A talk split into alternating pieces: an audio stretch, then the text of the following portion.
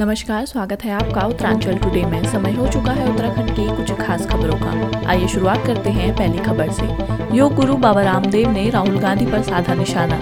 कहा, हिंदुस्तान का खाते हैं और गीत दूसरे देशों का गाते हैं। टिहरी में सुरक्षा नियमों का पालन करवाने सड़क पर उतरे डीएम। वाहन चालकों के किए चालान। बाजपुर में वन विभाग की टीम पर लकड़ी तस्करों ने किया हमला। आरोपियों में महिला बागी भी शामिल।